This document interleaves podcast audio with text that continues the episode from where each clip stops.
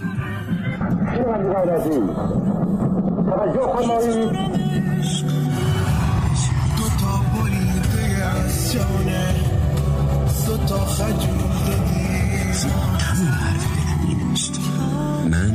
عشق را به نام تو آغاز آمزه است من هم چرا همه فکر می‌کنم من هیچ جدی نمی‌گیرم. چه اعتمادی واقعا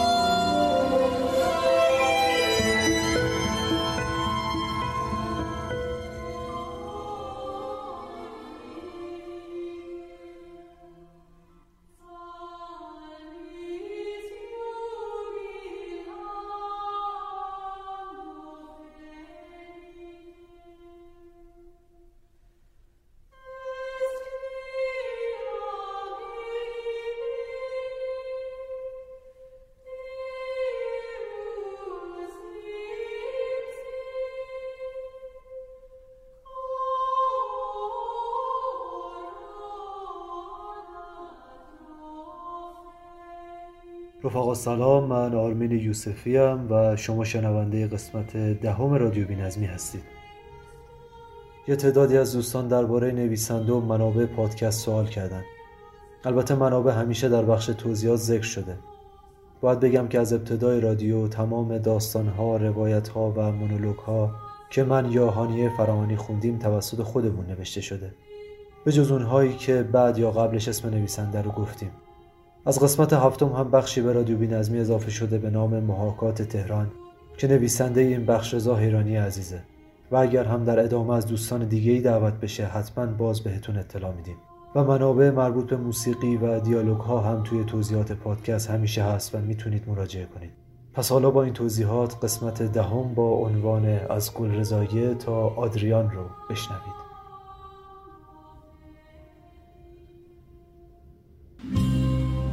Ho capito che ti amo.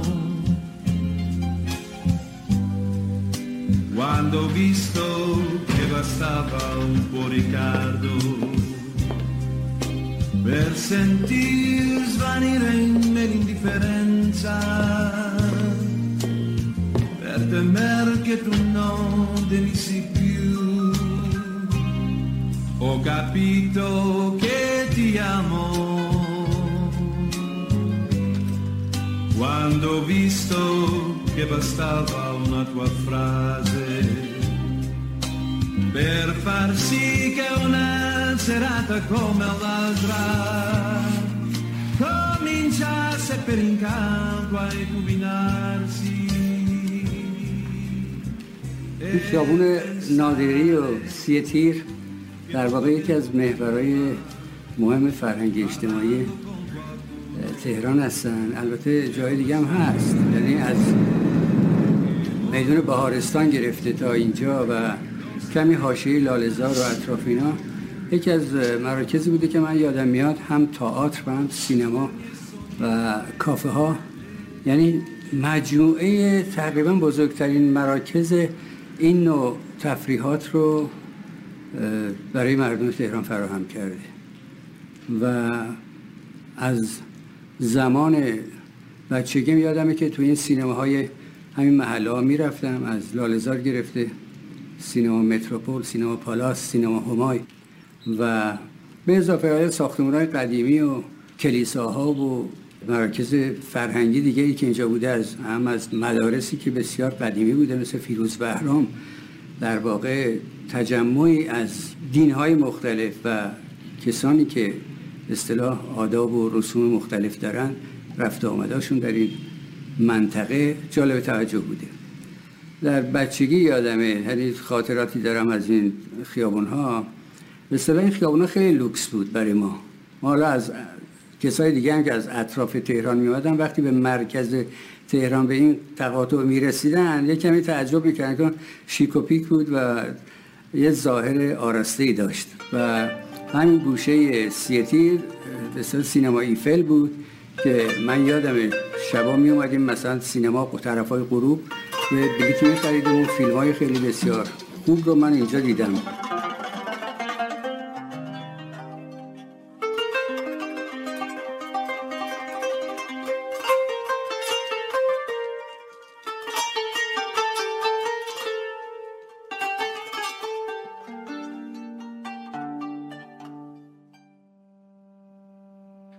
Gançume mari yari Yar boyut mernem. Çeskali muhit mari Asayın çanem Gançume mari yari Yar boyut mernem. Çeskali ختماری آسا این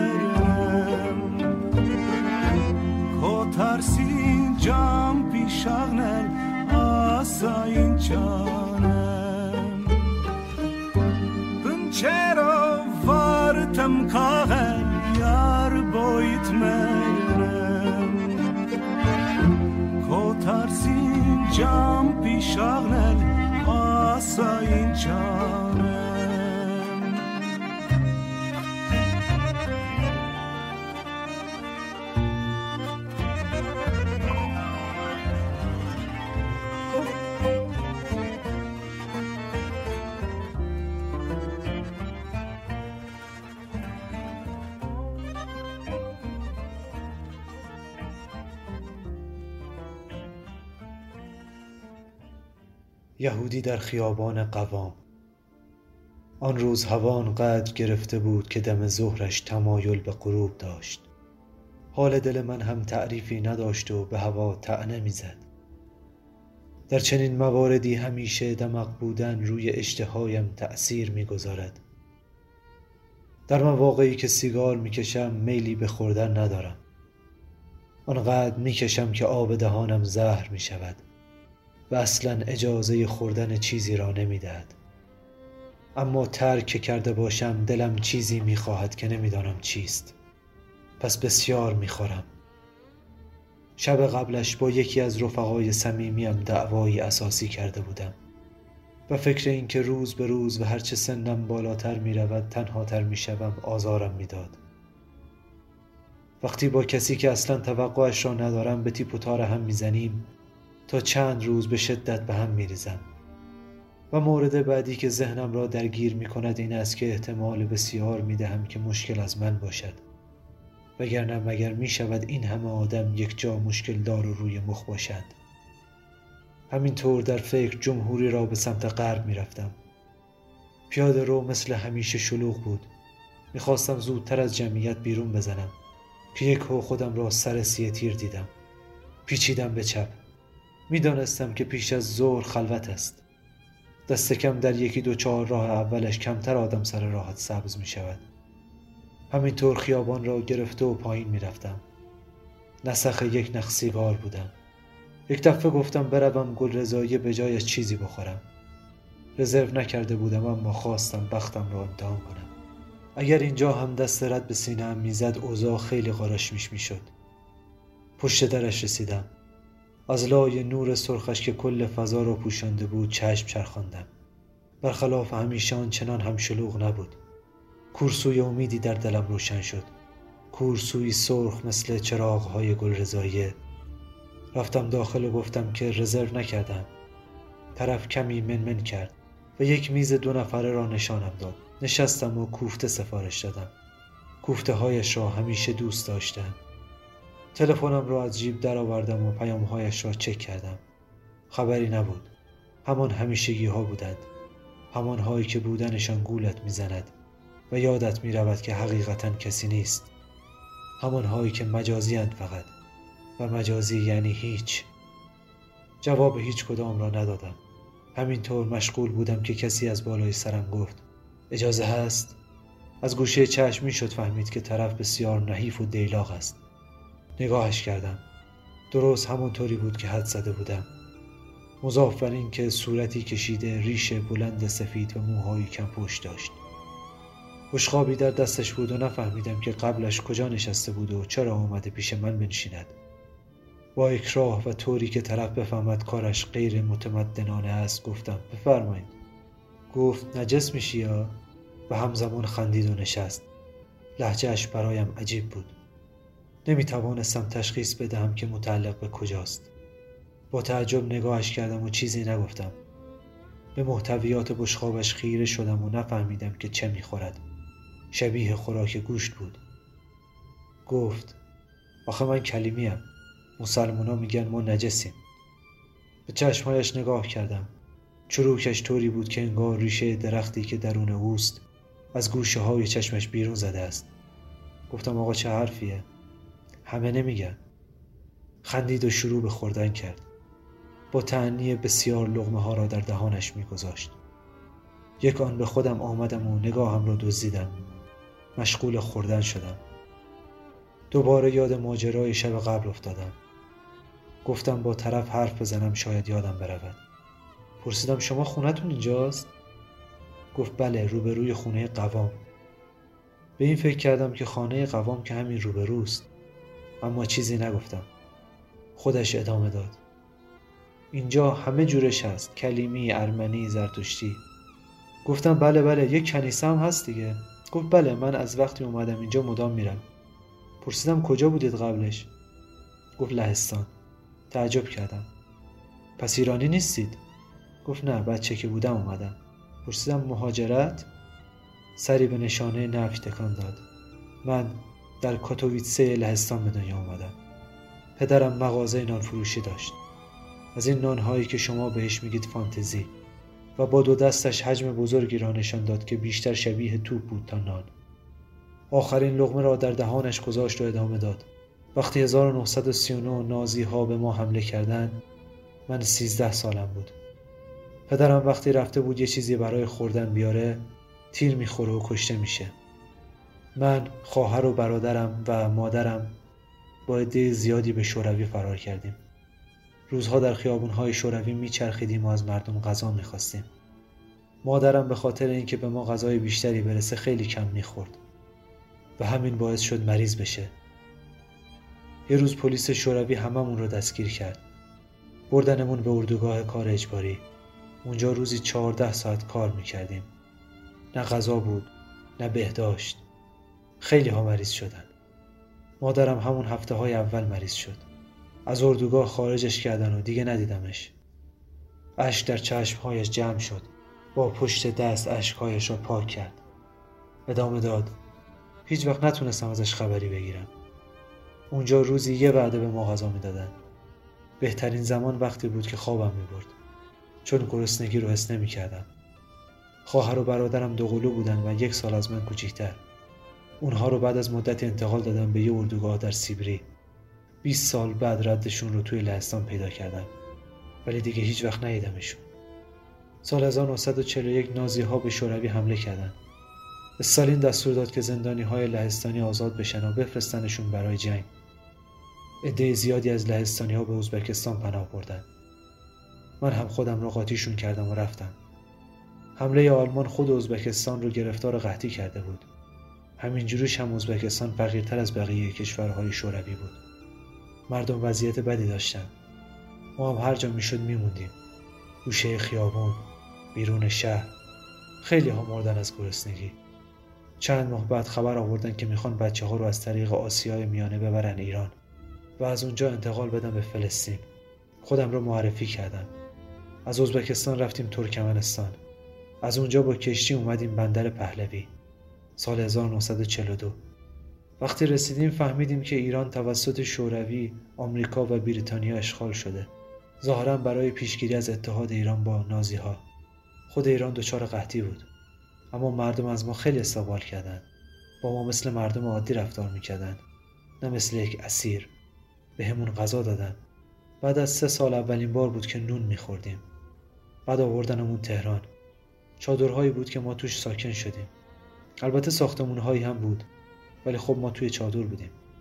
ادهی شاید اونجا بودن. همه هم یهودی نبودن. خیلی هم مسیحی لهستانی بودن. امکانات خاصی نبود اما به همون غذا می‌دادن. تخم مرغ و نون و چیزای اینجوری. بچه ها خیلی آسیب دیده بودن.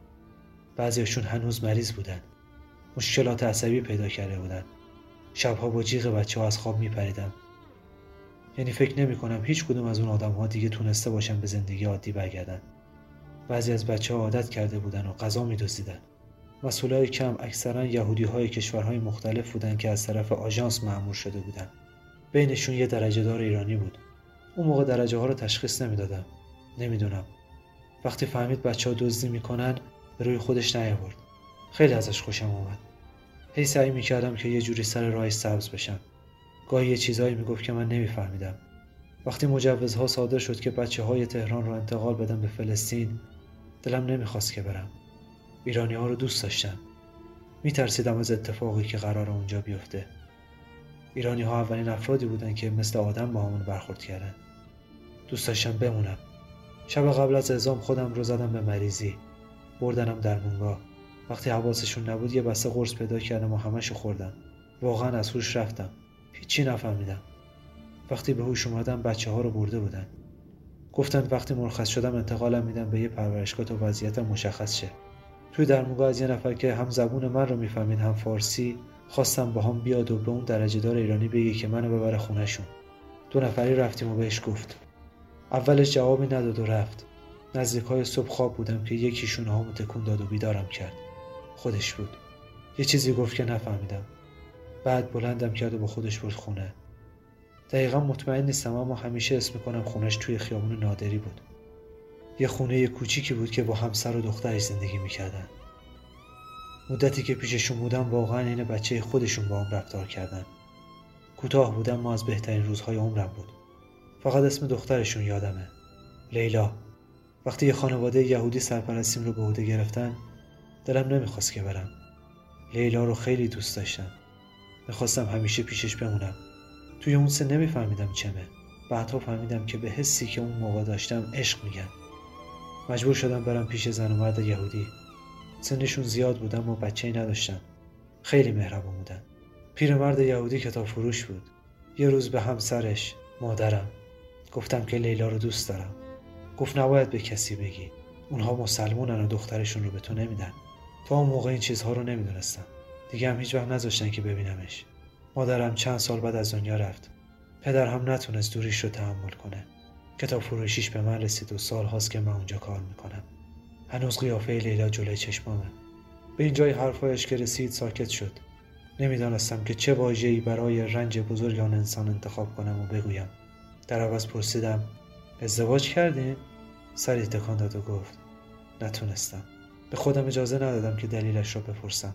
کمی سرم را تکان دادم به این معنا که مثلا متوجه می‌شوم چه می‌گوید. بی مقدمه گفت دیر شد. و بعد تازه به ساعتش نگاه کرد. در حالی که بلند می‌شد گفت خداحافظ. و رفت. حتی نرفت حساب کند. گفتم حتما قبلا حساب کرده است. بلند شدم و حسابم را پرداخت کردم. از در بیرون آمدم و سی تیر را به سمت بالا رفتم. به تلفنم نگاه کردم. دوستم که شب قبل با او دعوا کرده بودم سه بار زنگ زده بود. زنگ زدم. روی زنگ دوم برداشت. به رویش نیاوردم و گفتم یه اتفاق عجیب افتاده. گفت چی شده؟ گفتم الان گل رضاییه بودم. گفت تکخوریه تو که چیز عجیبی نیست. گفتم نه بابا یه بابایی رو دیدم. طرف از بازماندگان آشویتس بود. گفت چی؟ گفتم نه یعنی زمان آشویتس یعنی زمان حمله آلمان ها فرار می‌کنه از لهستان. یهودی بود میاد ایران. گفت الان دیدیش؟ گفتم آره دیگه. گفت خل شدی؟ قضیه مال 100 سال پیشه. همشون مردن الان. ببین کی بوده اسکاتو گرفته. گفتم راست میگم. گفت برو بابا دیوونه. چیزی نگفتم. گوشی را قطع کردم.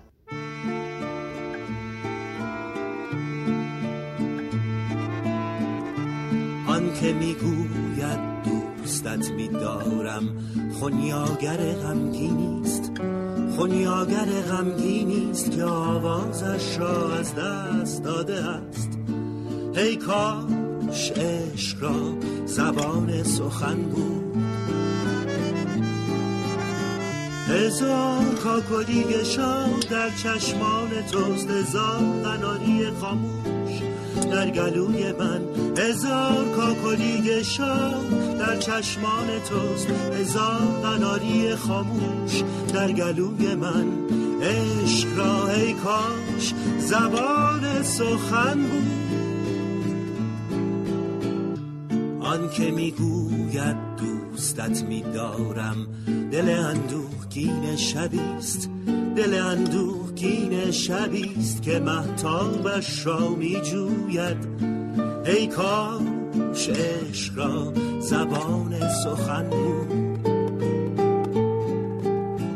هزار آفتاب خندان در خرام توست هزار ستاره گریان در تمنای من. هزار آفتاب خندان در خرام توست هزار ستاره گریان در تمنای من. عشق را ای کاش زبان سخن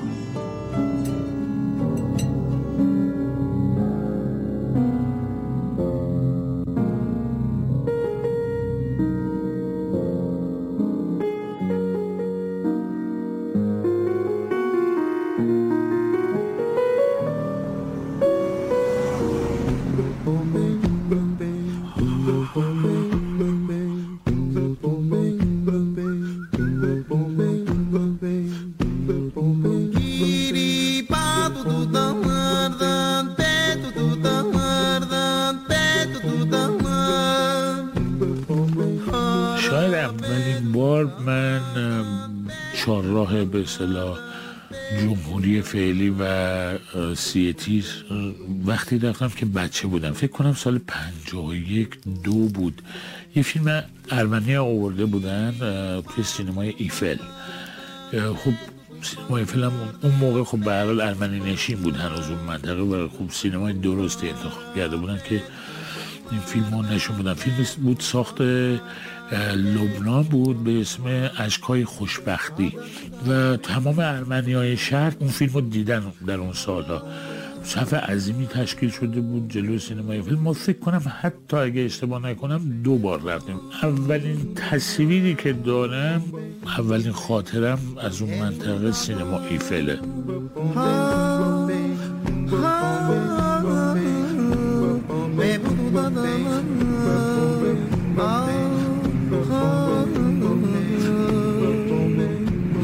کتاب فروشی بود که تو همین خیابون سی تیر هشتاد سال پیش تأسیس شد. سال احتمالا 1312 کتاب فروشی قبلا بغل کلیسا بوده یعنی سال شرقی سی تیر کتاب فروشی به اسم ساکو بود صاحبش هم مرحوم ساکو بود. من سال 1360 خودم به این منطقه اومدم در حقیقت زندگیم توی سی تیش از 60 تا 68 ادامه داشت. اول آشنا شدم مشتری بودم خودم جوانی بودم و از سال 62 تقریبا شاغل شدم پیش آقای ساکو. فکر کنم به خاطر اینکه جلوی دزدیده شدن کتاباشو بگیره منم استخدام کرد. من قبلش سر می زدم و یک کتاب می خریدم دو, تا- دو تا کتابم می زاشتم توی زیر کتم و از مغازه بیرون می اومدم اه، ولی خب دوستی شکل گرفته بود و اعتمادی داشت و اینا. از سال 62 خواهش کرد که من مثلا برخی مواقع بعد از اتمام درسم بعد از اورا تابستونا کمکش کنم. خودش از لحاظ سلامتی زیاد خوب اوضاع درستی نداشت. خودش رفت آمریکا. حدود چهار پنج سال من مدیر اون کتاب فروشی شدم. ویژگی خب کتاب فروشی ساکن این بود که تنها کتاب فروشی بود تو ایران که از شوروی سابق کتاب و نشریات و نوار کاست و اینا وارد می‌کرد. به تمامی زبون های که توی شوروی سابق رایج بود.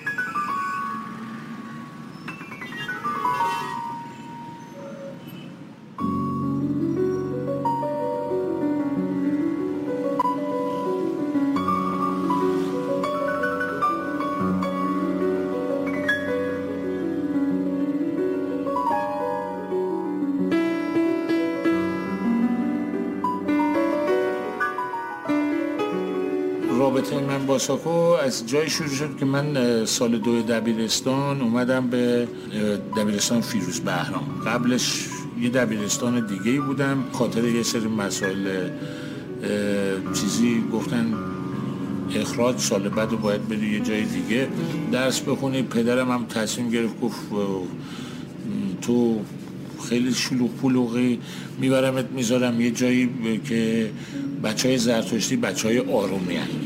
و کاری به سیاست و نمی‌دونم. هیچی نداره. که برعکس شد یعنی اومد منو بذاره یه جای آروم. درست بغلش کتاب فروشی ساکو مرکز نمی‌دونم اون موقع. حالا مثلا افرادی که تمایلات چپ هم داشتن یه جوری مثلا می اومدن و کارم همین بود دیگه. زنگ مدرسه که زنگ تعطیل نهار رو می‌زدم. من با نازم مدرسه هم رفیق شده بودم. زور منو میذاش میرفتم ساکو همون ماجرایی که گفتم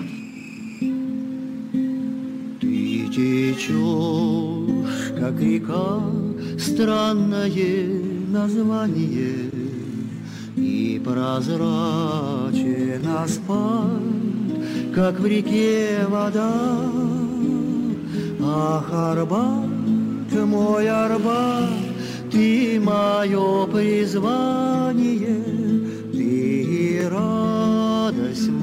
وقتی تو ساکو بودم و کار می‌کردم خب طبیعتا ما موسیقی روسی هم میفروختیم. یعنی اون موقع کاست های نوار روسی بود و اینا.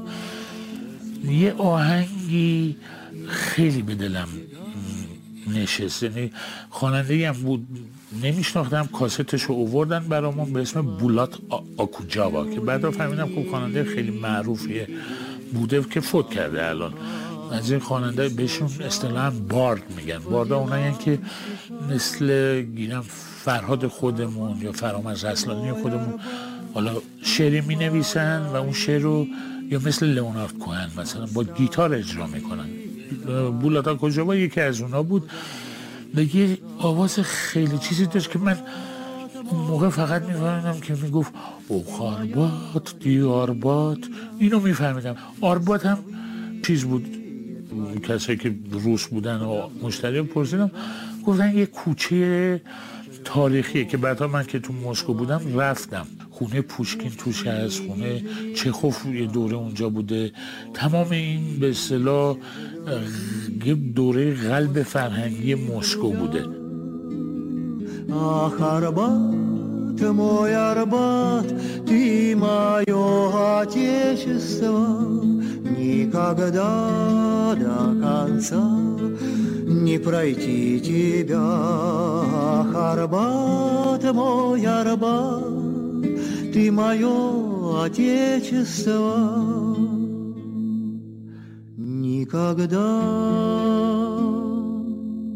до конца не пройти тебя.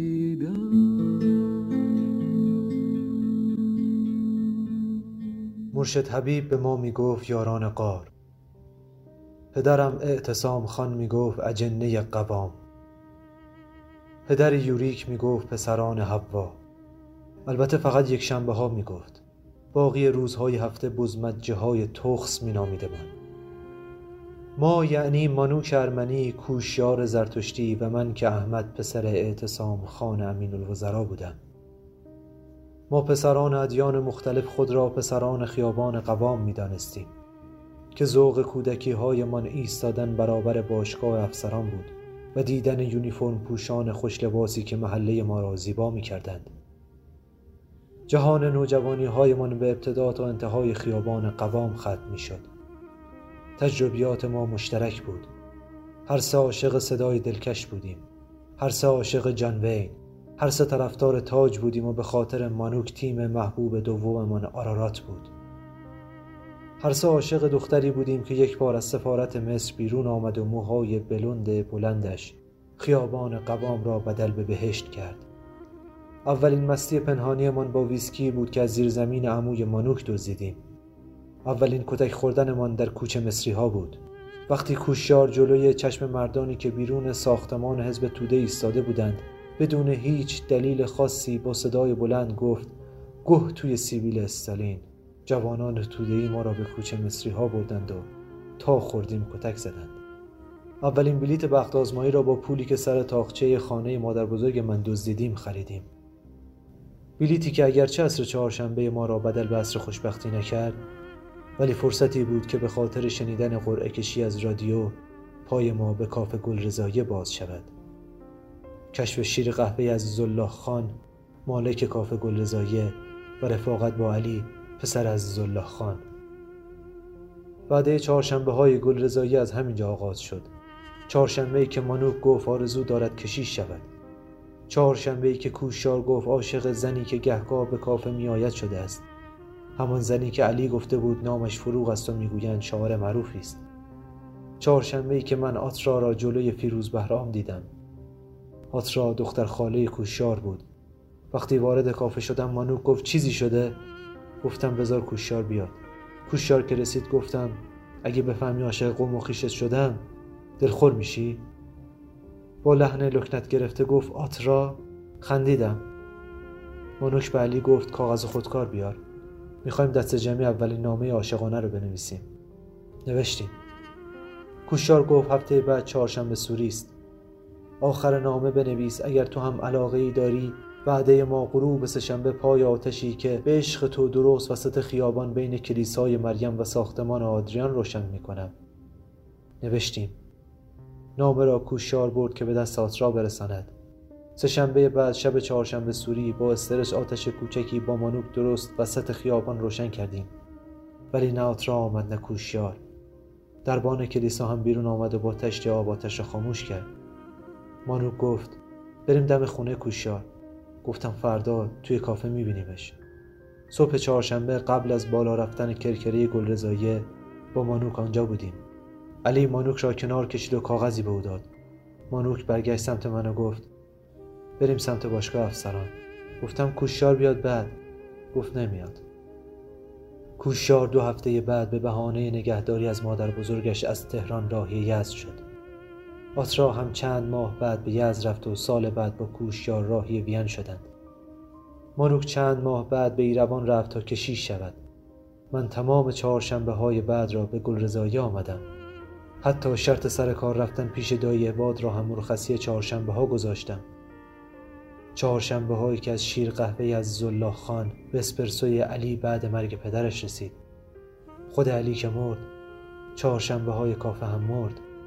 حالا چهارشنبه ها هر کجا که باشم بال می‌زنم و بعد پرواز حوالی گل رضایه بر بام فیروز بهرام می نشینم و می‌دانم یک روز دو کبوتر دیگر از راه خواهند رسید. هرچه نباشد تهران پسرانش را به خیش باز می‌خواند ولو به کال بد کبوتران. قسمت چهارم محاکات تهران رو شنیدید. به قلم رضا حیرانی.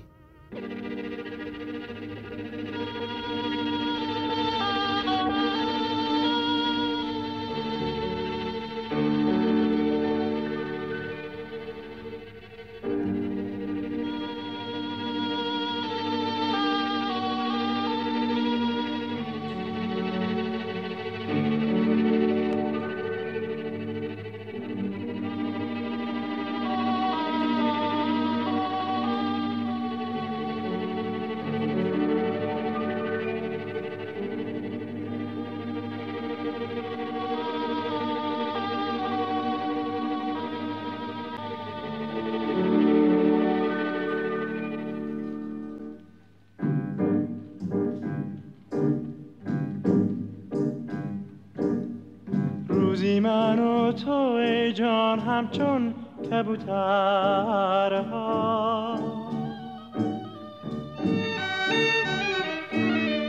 سر می نهادیم با هم در بستر پرها.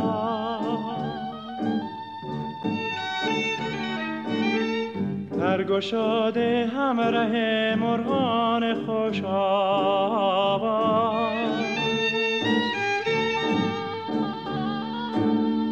گه به کوهستان و گه به صحرا در پرواز.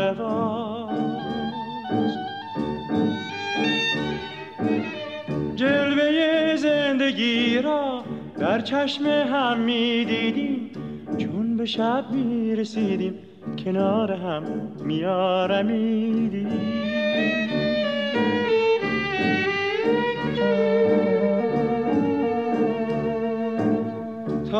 نسیمی میوزی آشیانه میلرزی.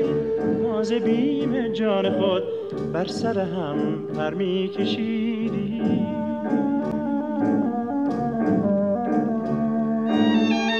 اکنون از هم رو گردانی. نه من نه تو نمیدانی. چون شد که آشنا گشتی. روز دیگر جدا گشتی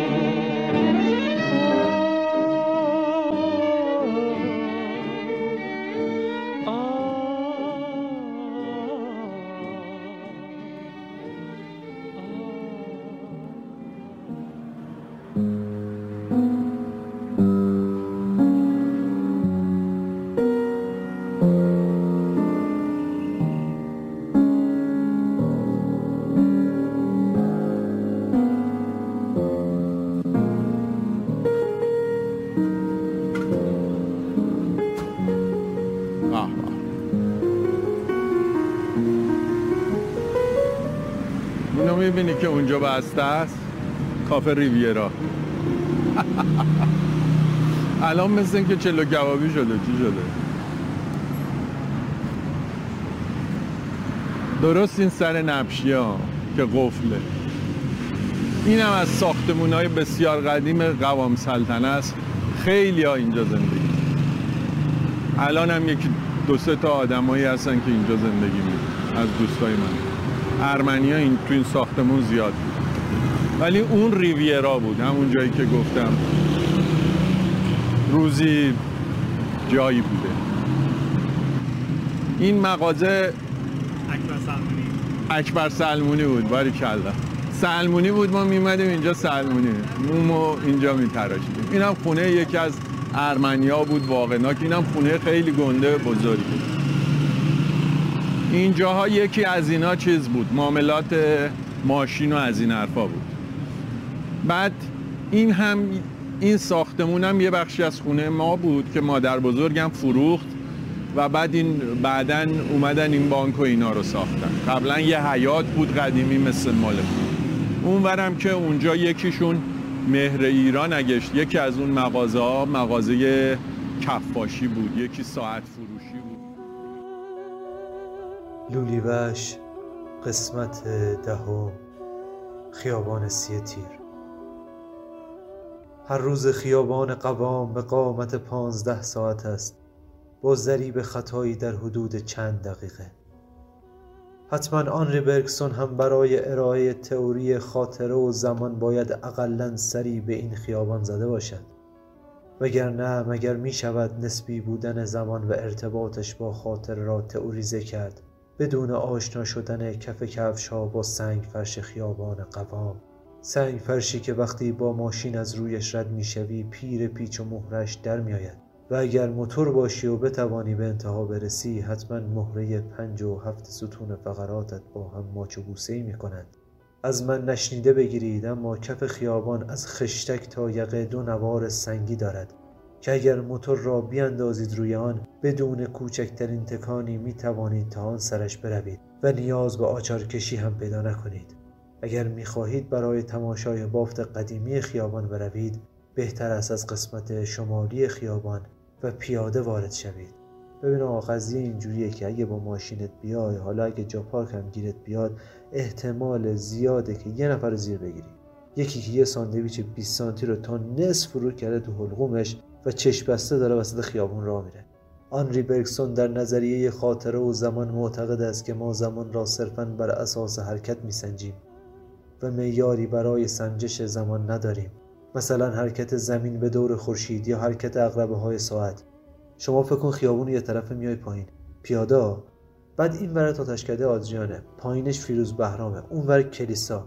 میری پایین سوسیس کالباس میکائیلیان باز پایین ترش گل رضاییه حالا درست همیشه تعطیله ولی روی کرکرش هم نوشته گل رضاییه یه استوری میشه گرفت خلاصه. خب اینجا 24 ساعت 15 ساعت نمیگذره. اولین بار سی تیر را با تو رفتم. با قبلش گفته بودی اما هر بار به دلایلی نشده بود که برویم. آن شب دیرت شده بود. یا طوری نشان می‌دادی که دیرت شده است. یادم نمیآید که چه خوردیم. فقط می‌دانم تأکید داشتی چیزی بگیریم که زود آماده می شود آن روزها دیر می آمدی کم می دیدمت بسیار کم. آن یک ساعت برای من بنا به قاعده برگسون باید دیر میگذشت. چون غمگین بودم بسیار از کم بودنت غمگین بودم. اما خاطره ای که از آن شب دارم تنها به قامت یک دقیقه می‌رسد. یک دقیقه. کنارت همیشه همه چیز کوتاه بود و زود میگذشت. کوتاه به اندازه یک دقیقه به ضرب جان کندن.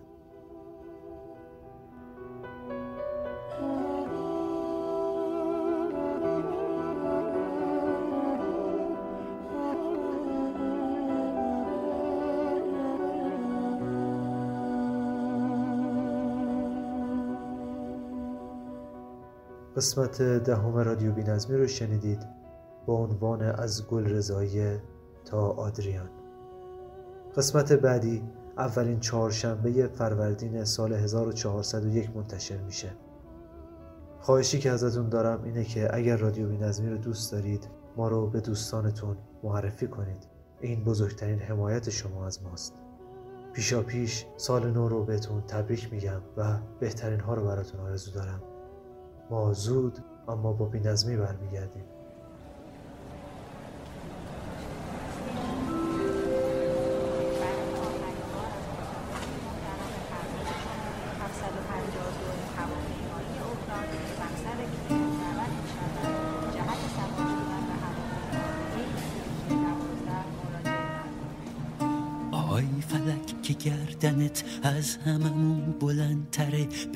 که خسته این بگو خونه بار کدوم وره.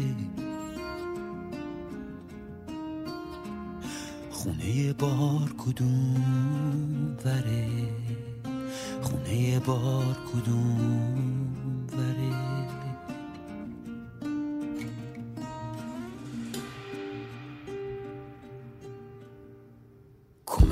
کمک کنین هلش بدین چرخ ستاره پنجره رو آسمون شهری که ستاره برق خنجره گلدون سرد و خالی و بزار کنار پنجره بلکه با دیدنش یه شب وا بشه چند تا هنجره به ما که خسته این بگه خونه بار کدوم؟ وره.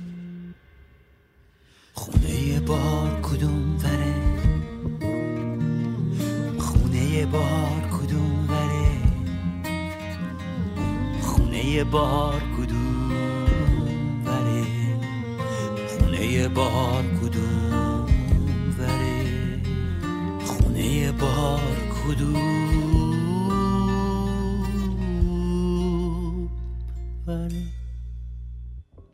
تو شهرمون آخ بمیرم چشم ستاره کور شده برگ درخت باغمون زباله سپور شده مسافر امیدمون رفته از اینجا دور شده کاش تو فضای چشممون پیدا بشه یه شاپره به ما که خسته این بگه.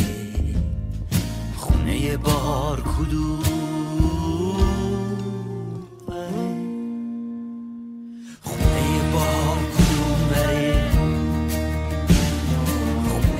خونه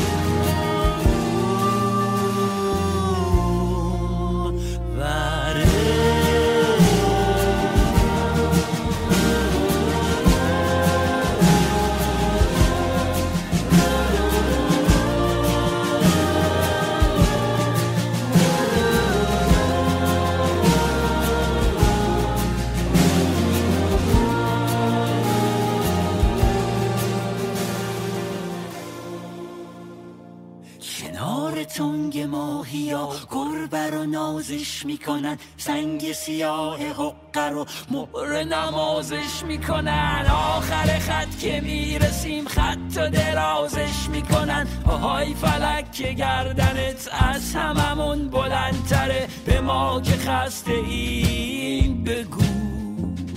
خونه ما.